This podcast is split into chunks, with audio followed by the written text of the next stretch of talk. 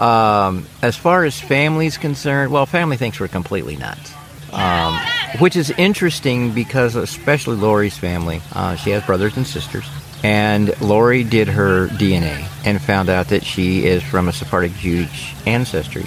Oh. Her brother did a DNA and found out that he's from Sephardic Jewish ancestry, as did another sister.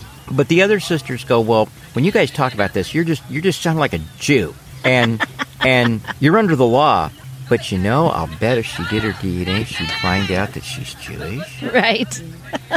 Well, they didn't. They don't have the context. The first time I, yeah, she's, you're like, you're a Jew, and I thought, oh, okay. Well, what are you? You know, but yeah, um, it, it was kind of kind of shocking because what does that mean? We weren't raised in anything, so we had no cultural uh, background to that. And I remember the first time I'd heard the word Sephardic, and Rico was talking, and I went to my husband, "What's a Sephardic Jew?" You know, and they come to find out this things with um, oh, some of the teachers for um, New Mexico, and my mother was from New Mexico, and have also um, First Nations people in our background. Both of us do, and to come to find out, oh yeah, there is actually Jewish. My one sister, um, who came into the he- um, Hebrew roots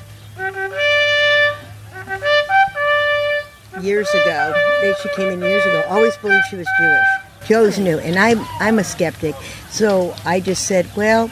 That's okay. Once you're grafted in, that's the end of it anyway. Right. So it doesn't matter. But to come to find out we really were Jewish was, you know, pretty pretty interesting. And um, I'm still learning all of the, the martyrs and the different people, you know, and, and what that that significant was. And it has it does have a deep impact to think, gosh, I didn't know all those people were, you know, did they? Because we were told a false history in our American history. So